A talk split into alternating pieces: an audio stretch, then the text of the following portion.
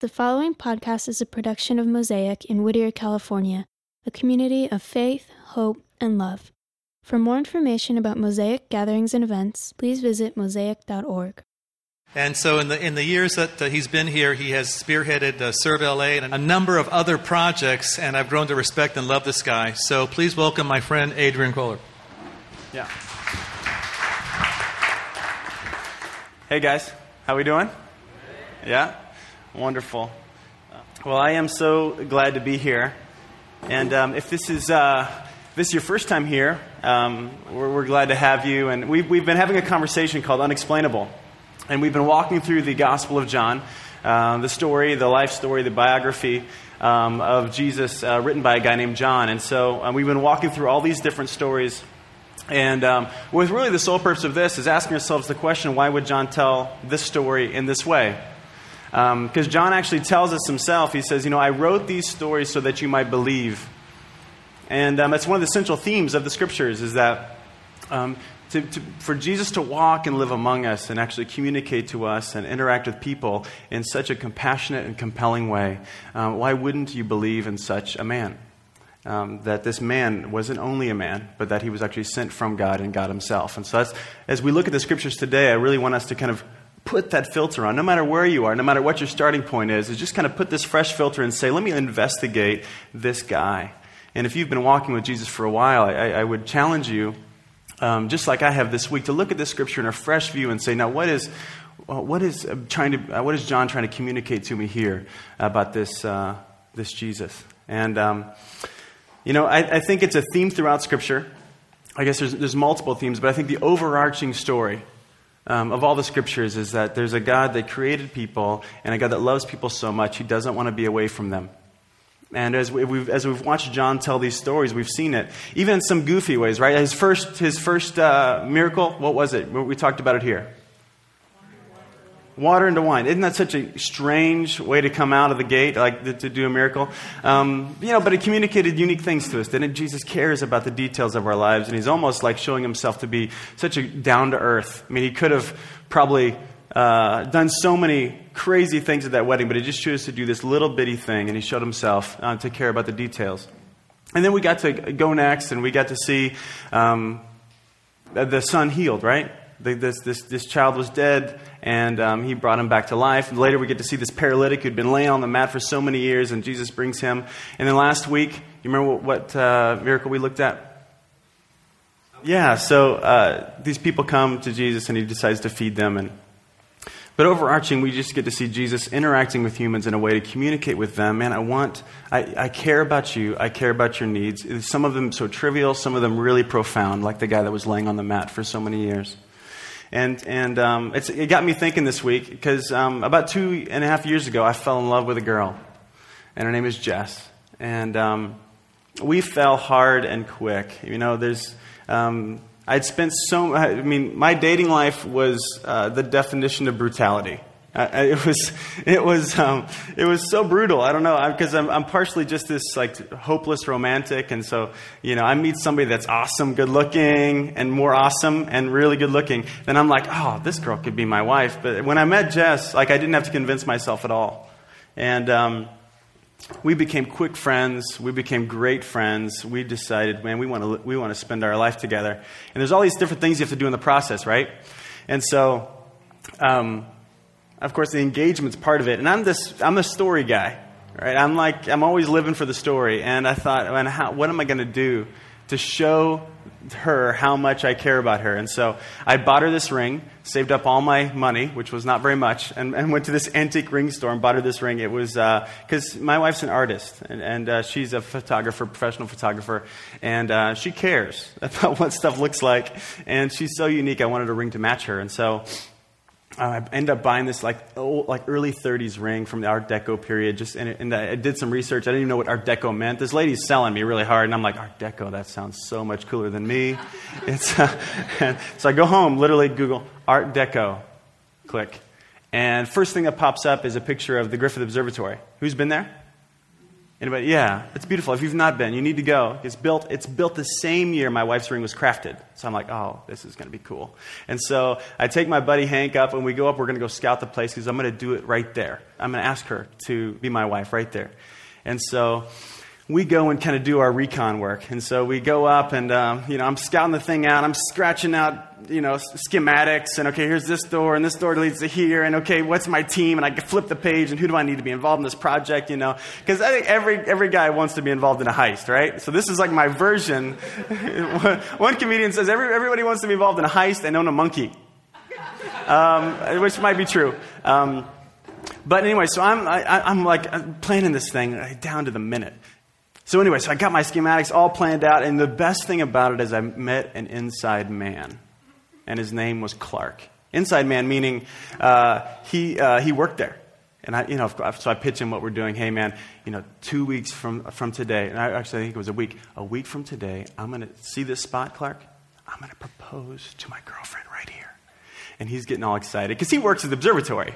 I mean, it's, uh, it's a great place, beautiful, but literally he just does tours all the time. And, you know, not often does he get to be a part of like an epic moment in somebody's life. And so he's buying in full go. And he's like, my, I'm like, hey, you got to tell everybody, make sure the right people are working. He's like, okay, I'm on it. And so he's doing this whole thing. And so we ended up, we ended up calling the thing the Clark W. Griswold Classic just because we had to have some code words. You know, every good heist has some like lingo. And so it was the Clark W. Griswold Classic just because his name was Clark W. on his little name tag. And so Anyway, a long story short, I got everybody in place. I had different, like a team. I had four, I had uh, two camera guys, two film, uh, like two videographers, because and we had a strategically placed and all this kind of stuff. We had, I had her friend who just moved to town make up fake invitations that her work was going to have a work party on this terrace. Extra mile, right? So, and I had to go do something in the valley. I never go to the valley. But I, could, so I just knew she couldn't check my story. If I was with my friend, she might call. But in the valley, she doesn't know anybody there either. So I, I, had to go do this thing, but have a great time with your friend Star. And so the whole thing, she's because I needed her to get all dressed up. So she's going to this work party, and so she goes. And I've and uh, what I didn't realize was that Star is actually on time, like she's punctual. My wife isn't very far from punctual, but her friend is punctual. So we anyway, we get up there, and she actually uh, arrives on time which was bad for us. Because I had, I had a guy, Mario, that was working security. I had my friend uh, Clayton that was working security on the other end because we can't have any tourists involved in this. This is straight local, you know? Like, we got to keep the, and the sun was going to come down at a certain time. The, the last show of the night was going to happen, and I had a 10 minute window, and we couldn't we had, to, we had to hit this 10 minute window. Well, uh, we're all getting everybody in position. I'm giving the team pep talk, guys. It's going to be great. Thank you so much, blah, blah, blah. And so, anyway, I've got all my stuff, and I turn the corner on this back little terrace thing because I'm going to do it right where you're, as you're overlooking LA, this beautiful thing. As I turn the corner, I see her. And I'm afraid she sees me. I duck right away. And I think I hear her, I hear her say my name, which is extremely frightening when you've you know, done so much work for this. And Mario, the guy she's talking to, who she's never met before, but he's this like really good looking Eastern European guy that I used to work out with. And uh, he's holding flowers and the ring. Okay, where's Clark? That's my first thing. So I, I, I, duck down, grab my stuff, and I run around to the front, and I'm, I'm, yelling at my friend Clayton, who needs the CB to the guy on the roof, that he needs to go down and tell Mario that he needs to meet me out front. And I'm like, this is like straight up movie time. Like, meanwhile, I get out there, and I'm like in a fetal position in the bushes, saying, this is not going to work. The whole thing is, is over. Like, it's just, it's messed up. All this work for nothing. Well, as it worked out, Clark was the man. He went and got them, told this huge lie about, oh, I'm sorry, we've had a change in management, and uh, you know we've had this, all these problems. Can you please, can you come downstairs? I think it's downstairs. And so he goes this way, and I end up when we come and set it up, set the thing up backwards. And I, you know, of course, of course, gone. I got her favorite flowers to like line the little promenade there, just just so she could. It's multi-sensing activity. You know? Oh, what is this? This is something I love hmm. And then all of a sudden she'll come up on these big, like 8 by 10 photos of chronology of our relationship because she's a photographer. She takes tons of pictures. So I got good stuff. So it's like so she's on this trail. Something I love. Mm, memories I love. And so she's walking, walking, walking, and then, and then she gets to me, which is like, bummer. But Uh, she comes around the corner, and I am like, have been running around. I'm like sweating now. I'm just like, get this thing over with. Uh, but she comes, and we like rest there for a second. She finally figures out what's going on. And, uh, you know, I'm fumbling my way through like the proposal, and uh, finally I ask. and she says, she says yes. And of course, the iPod's there. We turn on some of our favorite tunes and we dance. And, and it's, uh, it's beautiful. But, you know, so much work. I mean, seriously, so much work. And, uh, but it was all for her. You know, in the end, I just, I wanted to give her a story, to give her an experience that she would be convinced of my love for her. And this, this is part of the theme of what's going to be actually, this is part of the scripture we're going to be looking at today. Um, is just seeing a Jesus that goes beyond um, the norm, goes beyond the call of duty in some ways to show these guys that he wants to be close to them. So um, let's look together. Uh, we're in John chapter 6, 16, and I think it's going to be up behind me. So when evening came, his disciples went down to the lake, where they got into the boat and set off across the lake for Capernaum. By now it was dark, and Jesus had not yet joined them, and a strong wind was blowing, and the waters grew rough. And when they had rowed for three or three and a half miles, they saw Jesus approaching the boat, walking on water, and they were terrified. But he said to them, It is I, don't be afraid. They then were, they then were willing to take him into the boat, and immediately the boat reached the shore uh, where they were heading. The next day, uh, that crowd had stayed, uh, the next day, the crowd that had stayed on the opposite shore of the lake realized that only one boat had been there and that Jesus had not entered it with his disciples, but they had gone away alone. And then some boats from Tiberias landed near that place where the people had eaten the bread after the Lord had given thanks. And so once the crowd realized that neither Jesus nor his disciples were there, they got into the, they got into the boats and went to Capernaum in search of Jesus. Uh, let's take a second just to pray you pray with me? Uh, Father, we thank you for this morning. I thank you for your scriptures that um, aren't ever too far from us and they speak into us. And I pray, God, that um, this time, and no matter where all of our hearts are in this room, that you would actually be present and you would speak to us and we would know your presence. Um, so many times, God, we get distant from you and, and wonder where you are. And I pray, Father, that today would be a beautiful um, time for us, God, but actually set a new path for us, a new trajectory of intimacy with you. And help us to find people in this room to walk with in that process. And so we thank you for this time. In your name, Christ, we pray. Amen. Okay, so interesting passage, right? Uh, you know, there's like, there's like three other major accounts of Jesus and, on water, and this is like my least favorite, to be honest with you. I mean, the other ones, you guys know the other ones, right? The other ones, Jesus is in the boat, things are going crazy. Disciple, he's sleeping, you know, and uh, disciples wake him up. Jesus, do you not care? And he wakes up, peace, be still. Goes back to bed, and he's, you know, the whole. That's a cool story. The other, you know, cool story is, you know, Jesus is walking on water. Peter decides to jump out and start walking with him. That's a great story. This one is just kind of dull. No? Sorry. you just maybe just heard it for the first time. I've been looking at this thing all week thinking, really? Um, but as I've been, actually, as I've been meditating on it, it's, it's actually come uh, really full circle for me and actually spoken to me. And, and I hope that we can actually have some of these moments and maybe some of the scriptures would hit you in a fresh way. Because we see some different people in the story, right? So we know that every, every, every piece you read out of the scriptures isn't in isolation, right? This isn't just like some Aesop's fable, one time ago this happened. No, no. This is actually after what happened right before. So let's just set some context here, real quick. So when evening came, his disciples went down to the lake. Well, where are they at? See, right before this is what we talked about last week. So um, Jesus is kind of on tour doing all this great stuff, and all of a sudden people start following him. This crowd starts following him. We find out it's like 5,000 men, which means if they had their 2.5, it's like 12,500 people, maybe. Who knows? Tons of people are crowded around Jesus, and, and um, they, he, he comes up with a miraculous way to feed all these people. And so these people are like into it. They're like, man, we've heard your stories of what you've been doing. Now you started taking care of us. So this crowd is like into this guy, thinking, man, this guy must be really blessed from God. He must be from God. He must have some kind of authority. And so the crowd is really curious. And um, if we kind of, uh, I'd like to kind of like, um, who did Pulp Fiction? Tarantino. Let's Tarantino this scripture real quick. Let's flip at the end and come backwards. So, Um, we, we, we know this crowd is there, and it says the next day the crowd that had stayed on the opposite shore, this crowd we're talking about, they just got fed 5,000.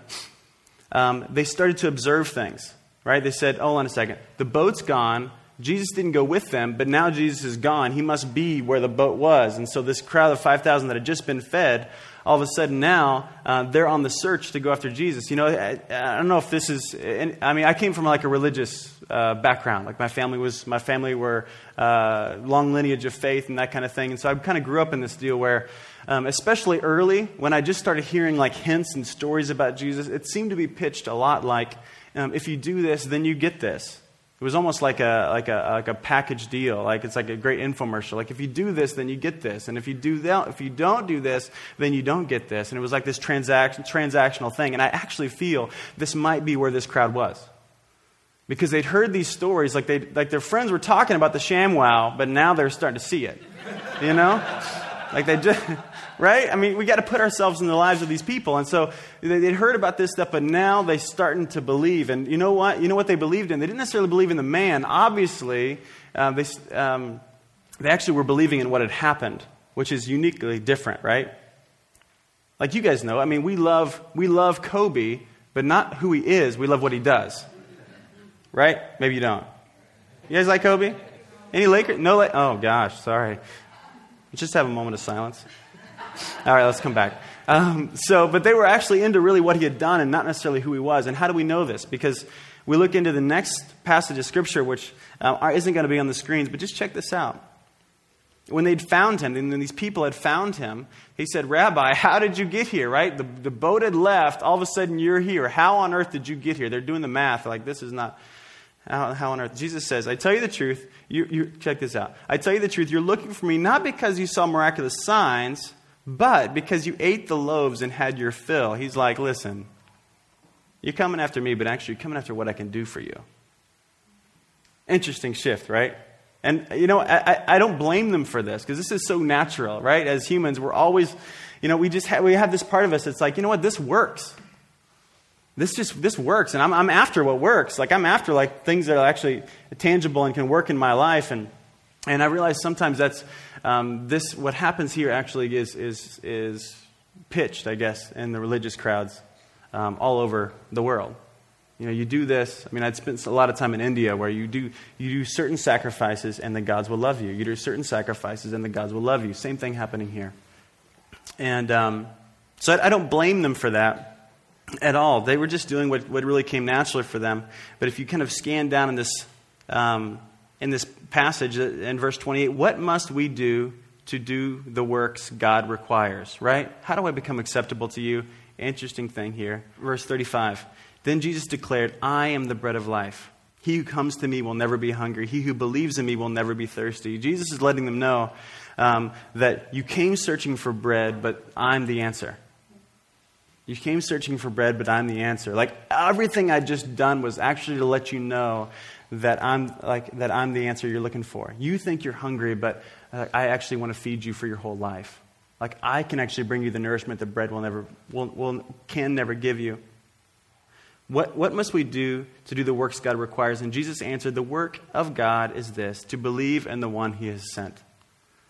And so they want to know what they can do to make them, make them uh, acceptable to God. But he's saying, you know, the hardest work that you're going to have to do is you're going to have to believe. Because at some point, I'm not going to be here, right? I'm not going to be here to feed you. I'm not going to be able to give you this product. And actually, you're going to have to believe in me in spite if I don't produce for you. This, so, this is what the crowd's going through, right? So, so they go on the search for Jesus, and they take boats over there, and they're in, they're in search of the product. But, you know, uh, the closer you get, the more. The th- one thing I do know is that the, the, closer you get to Jesus, you realize it's not about the product, um, it's really about the relationship. And you guys know this. You know, and sometimes I'm, I'm looking, my prayer life, uh, you know, if it were to be evaluated, a lot of times I'm looking for God to produce for me. And um, I'm, I'm not as likely to see that this process He's got me in is actually to bring me closer to Him, not to fix all the problems I've, I've, I've uh, lifted up to Him. So there's that. There's like the crowd we can look at. But then a really interesting uh, piece of the scripture is actually the relational dynamic between Him and the disciples right? So um, they're in a, in, a, in, a, fascinating place. and walk with me for a few minutes like about like where their minds are. Because you know when i read the scriptures i really want to try to become uh, investigate i look at the uh, look at the disciples. Because you know what? When i start to think of them as real live human beings i start to say you know what? That's just like me. And so let's see what's happened. So um, we're actually going to flip two stories back. So before this jesus had sent them on tour right? It's the first time uh, Jesus says, you know what, I want you to go out, I want you to, heal people, cast out demons, do all this work, and uh, you can't bring anything with you. So it's like an ultimate form of like survivor, right? Send them out. You got to do all this stuff, but you can't bring anything with you. All they could bring was a staff. They couldn't bring an extra cloak, couldn't bring any money, and pretty much, I think they had they, their trust for Jesus had to go way up because now they'd gone out in twos and they didn't have him by their side anymore. So it was like a brand new challenge for them spiritually, emotionally, but also a massive challenge physically because they had to walk into a town where they didn't know anybody necessarily, and the, the game plan was just walk in, do all these good works, and if someone lets you in, stay there. And if they don't, keep walking, right? So they had this new um, dependency on people that they haven't ever had before because they always had Jesus at their side, right? And so um, you, and we don't get to hear like how that went necessarily, but we assume it went well. Right? They're like they're, they're these guys that Jesus had like given his authority to, and so it probably went well. You guys think it went well? Maybe. I don't know. I mean, Maybe you guys don't do that, but whenever the, the scriptures don't fill in the blanks, I assume something. No?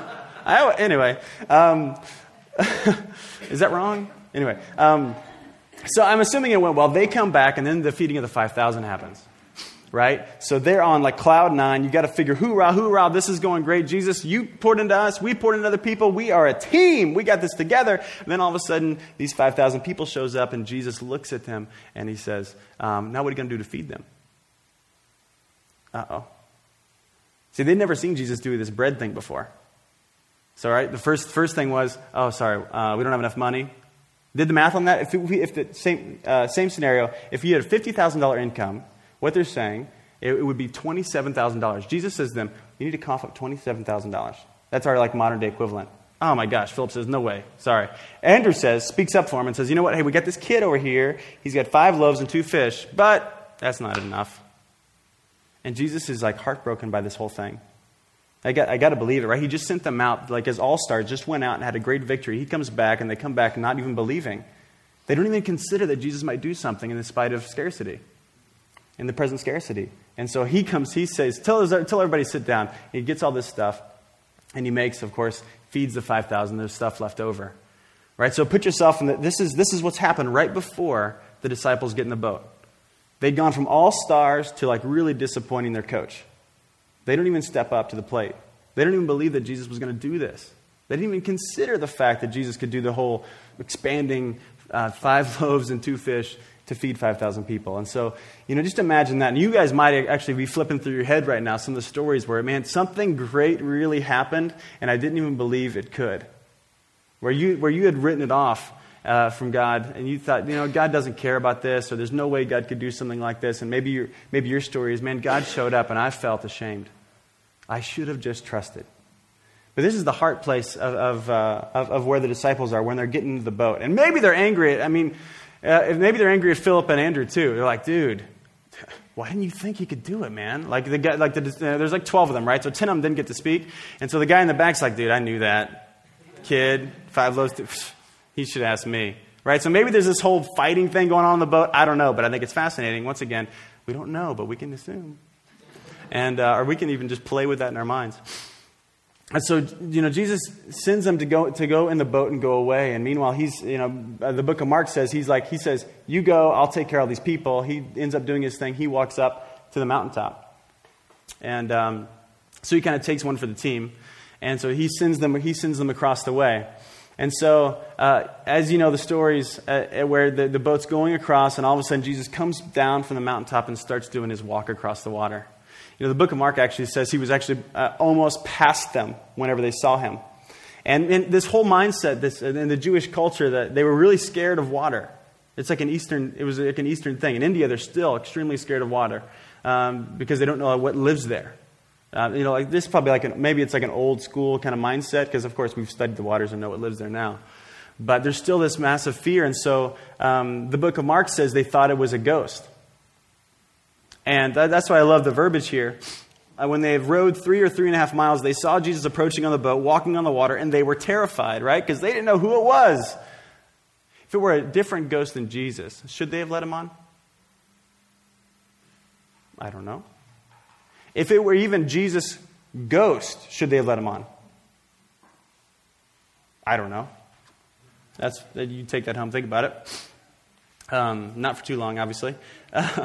but uh, so they, they uh, but they said to him, "It is I. Don't be afraid." And, and then they were willing to take him onto the boat. And immediately the boat reached the shore uh, where they were heading, which is awesome, right? So I mean, I kind of looked at some maps of the Sea of Galilee. I think this is like a five mile stretch. They'd gone three and a half miles. Jesus walks by. They get on the boat, and the boat is there. That's cool.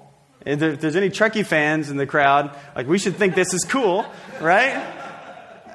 I mean, you could assume, okay, maybe it took them so long that, you know, by the time he got on the boat, uh, they had already gotten there, but I don't think that's true. And I don't even know what this means necessarily, but it's fascinating, right? So they get on the boat and they're already arrived. Um, and so maybe there's some kind of cliche point in there, but um, you go, you go half the way, God will take you the rest. I don't know. But it's just fun. It's just, it's just fun. you know, but the fascinating thing for me is really uh, how this plays into my life. And hope maybe, maybe some of your lives too. If you've ever felt like you've, you've disappointed God and then you feel so far away from Him, if you've ever felt like uh, you've done something that, um, that I mean, if, if Philip and Andrew, if they really had a great home run when they were on tour, they come back and they failed miserably. If they were still wondering, Jesus, am I still on the A team? Or, or did I get just downgraded to, to JV? And they're on this boat and they feel separated from Jesus. Mean, I don't know why Jesus sent them out, but I, I, I think it's because, you know, when, you, when, you're, when you're ever in those times where you feel distance from God, are you ever in some really deep reflection about that? Can you tell? Are you at a place yet um, in your spiritual journey where you can tell when you're close to God and you can tell when you're distant? You know, marriage has taught this to me like, like nothing ever before. Just because, I mean, because pro- I mean, proximity does not, right, does not guarantee intimacy. So I can be in the same kitchen with this woman I love and feel hundreds of miles away. And so these, these disciples, you know, they'd just seen Jesus. They're going to see Jesus on the other shore. But how far, I mean, do they feel farther than that three miles away from him? You know? And uh, I'm, I'm wondering, you know, when they hit the other shore, um, are, they, are they wondering at all if he's going to meet them there? You know, this is just, and, and you, you might have found your, you ever found your place there. I mean, I was, I was having, I, we went and saw Wolverine yesterday. You seen Wolverine? Yeah? It was a matinee. It's a good matinee film. Don't pay the big bucks. It's a good matinee film. It's like a, ooh, it's like a, it's like a setup film, right? You, you're watching and you're like, they're writing this one, so I'll go see the next one. You were like that? Yeah, so it's okay. Anyway, that's not the point. But I'm, I'm with my friend, and uh, we go watch the film. We're having a great time. Um, uh, the, he's, he's newly married also. And so we're, we're back at his place talking about the film and uh, making chicken fingers because we're really concerned about our physiques. And, and we just start talking. We actually start talking through this passage. And we, you know, kind of, you know, just fun, thinking about all that kind of stuff. And then he says, you know what? He sits down and he says, you know what? I felt like I've been on the boat for a long time. And I'm just, you know, I'm not prepared, you know, for that. I'm, I'm like, yeah, we're having fun talking about stuff, hey. And, but, he, but he looks me in the eyes and says, you know, I feel like I've been on the boat for a long time. And he, his, his, his eyes start to well up. And he says, I've been faking it for months. And he says, you know, the worst part about it is that I think I've brought my wife with me. Because there was something that happened like six months ago for him, and a big rift between him and another person. And and it really just pushed him out. It pushed him away. And he could have decided to stay on the shore and like have the right conflict, but instead he decided to get on the boat and go. And uh, it was, a, it was a very honest moment for him where he decided to actually let somebody else into that story. Um, because he was not only responsible for himself, but he felt deeply responsible for uh, his wife. But not only that, he says, I, I haven't really been living, and I know the difference. And so he, he's really not serving anywhere. He's really not pouring his life out. Nobody's feeling the effects of Jesus in his life. And for him, that's just, it was just, yesterday was like a big moment for him because he said, you know what? I can't live like this anymore. I need to be close.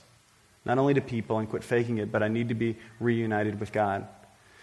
And so, the, one of the beautiful parts of this scripture is that, you know, the distance that you might feel, e- even in our day to day lives, distance that you might feel, that Jesus is the one that's always going to leave the shore, even if he has to do something that he's never done before.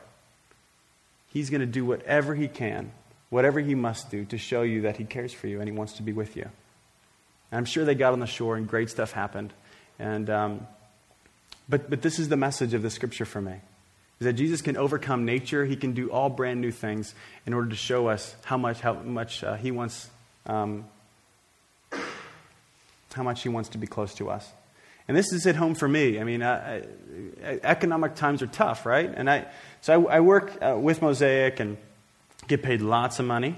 And um, no, I'm, I'm extremely grateful for my position. We're, we're recording this, right? Um, I'm extremely grateful for my, for, for my, opportunities and how I get to kind of craft my life, and it's wonderful.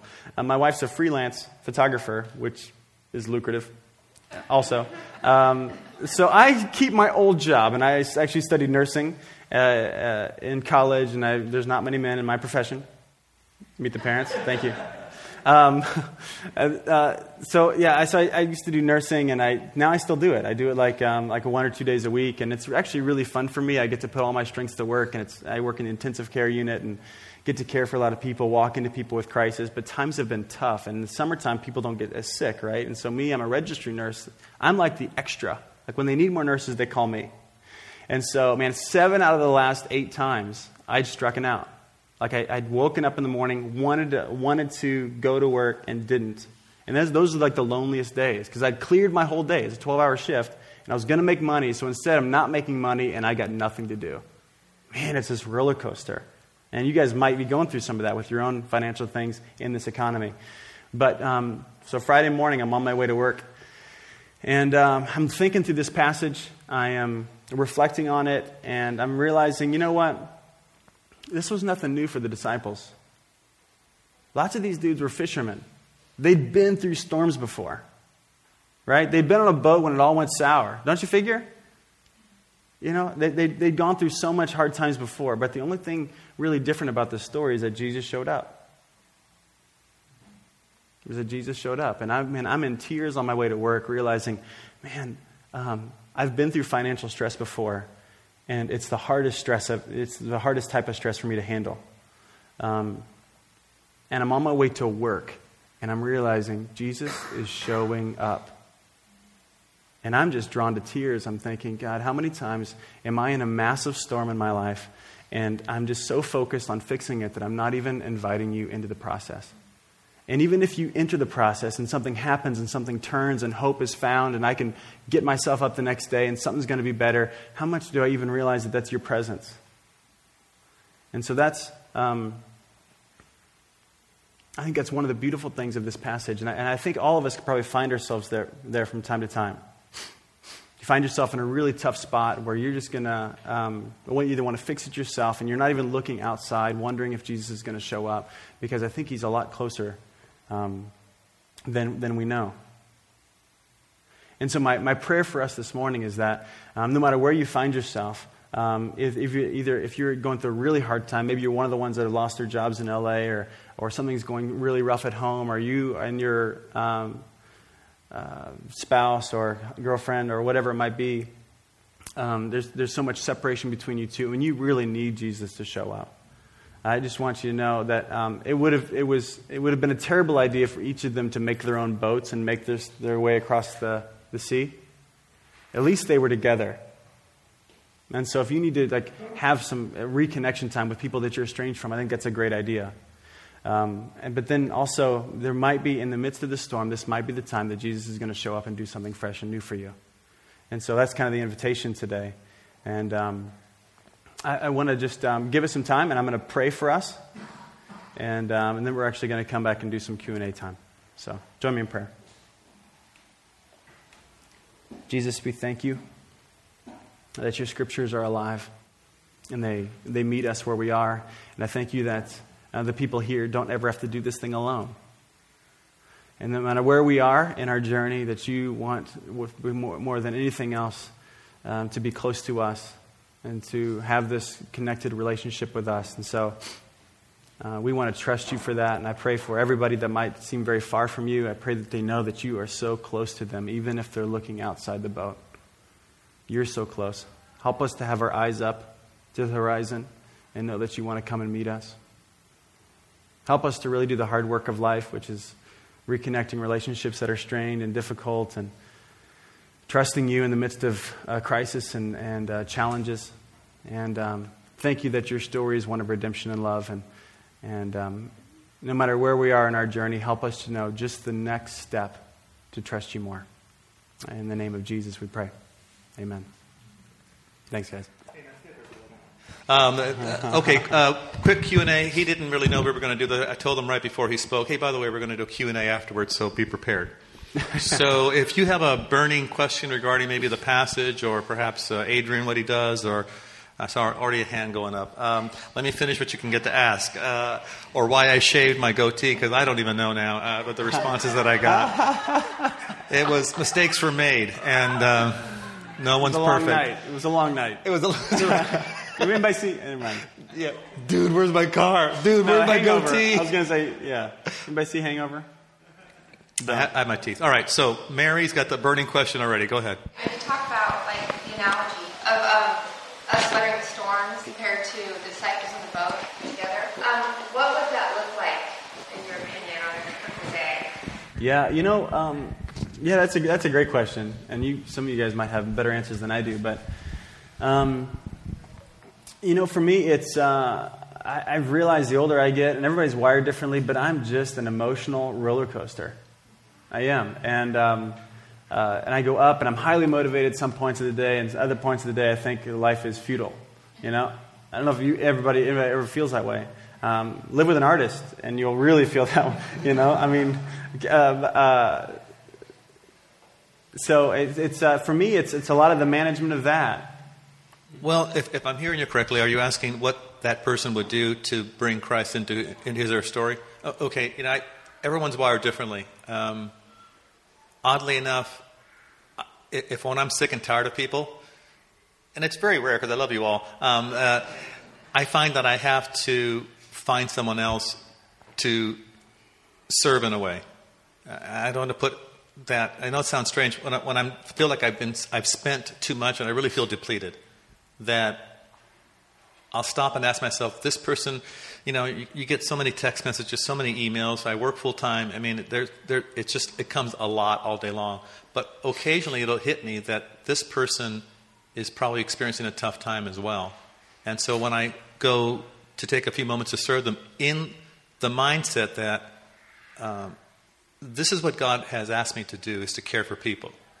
I always find myself replenished. So the, the, the idea of the scarcity, that talk, it wasn't just a talk that I prepared. That talk actually prepared me.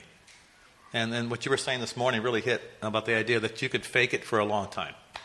Uh, you can be in the boat rowing. You can, you know, you can come here. You can pretend. You can, you can use all the words, you know, and all that. But in, in the end, I think somehow if you're not giving to somebody else, that, that it can be depleting.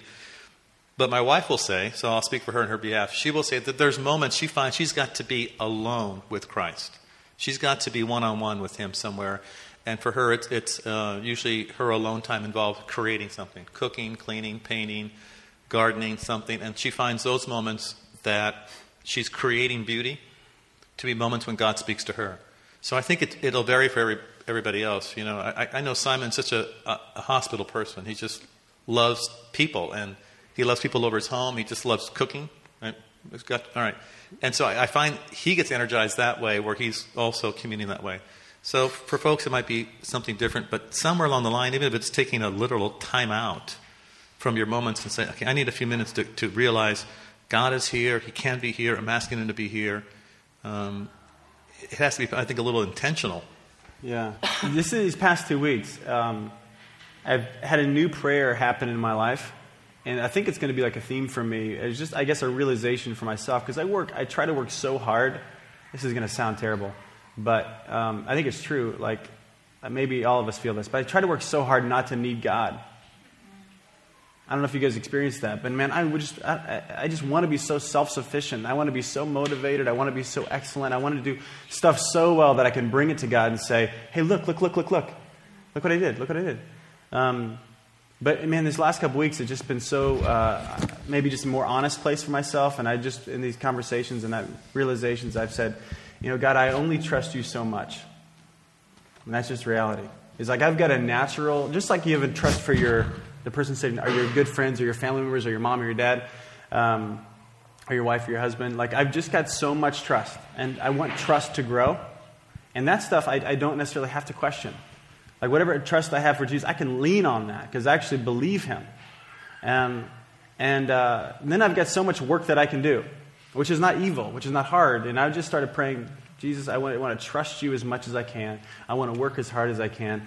But then you have to give me faith to compensate. You know? Because I want to live a life that does ex- exceptional things and a big, uh, like a whole image of pouring out of my life, and that causes me um, I can't stay on the boat that long. There's just so much stuff to do. And so I need you to get me off this boat because the other shore, they're going to starve if I don't get there. You know? So that's the framework I'm from. So I, I come to a place where, I mean, I need to find Jesus because the world is calling. So I pray for faith. Long answer. Yeah. One last question. Yes. How do you determine when serving becomes time suck? Sometimes you have people you can actually serve and they are receiving that, and then there are other times when you get into an ongoing situation and it's non-productive. Well, I think it's hard. I, I think you always got to give people the benefit of the doubt. You see, even in this passage, right? So Jesus feeds these 5,000, great intentions, wants to show him himself. They don't get it. He doesn't stay and make sure they get it and feed them again and say, hey, you get it this time? No. Okay, hey, you get it. th-" He doesn't stay. He goes to the other shore. They choose to follow him, which I, th- I think, you know, actually shows their great intention. So he decides to have a conversation with them and says, hey, I could do it again, but you're not, you're looking for bread, and I'm telling you, I am the bread. And so part of it is, I mean, because I, I go through this all the time, man. I have lunch with this guy, and we have a big conversation. I feel like sometimes I'm just wasting my time because, you know, he doesn't want to change. And, and, you know, that's not my, I can't make the dude change. I can't, you know, tell him what to do. I, I, but um, I try to give, I, I, try to give most of my time and effort to, um, uh, to things that are actually moving forward. Does that make sense? You know, so um, that, that's my question. And I actually pray this all the time. God, show me where to spend my time because your time is such a valuable commodity. And um, so you always got to give it. And um, I just go, I, I give my time towards things that have movement. You know, so if someone wants to change, um, that's great. If a thing is actually working and helping people, um, that's great. But uh, I find out, I feel like it's most of a waste of time and actually most draining for me if I'm doing it by myself. So um, I invite other people in because, uh, because I, I'm going to be really drained if it's always just me.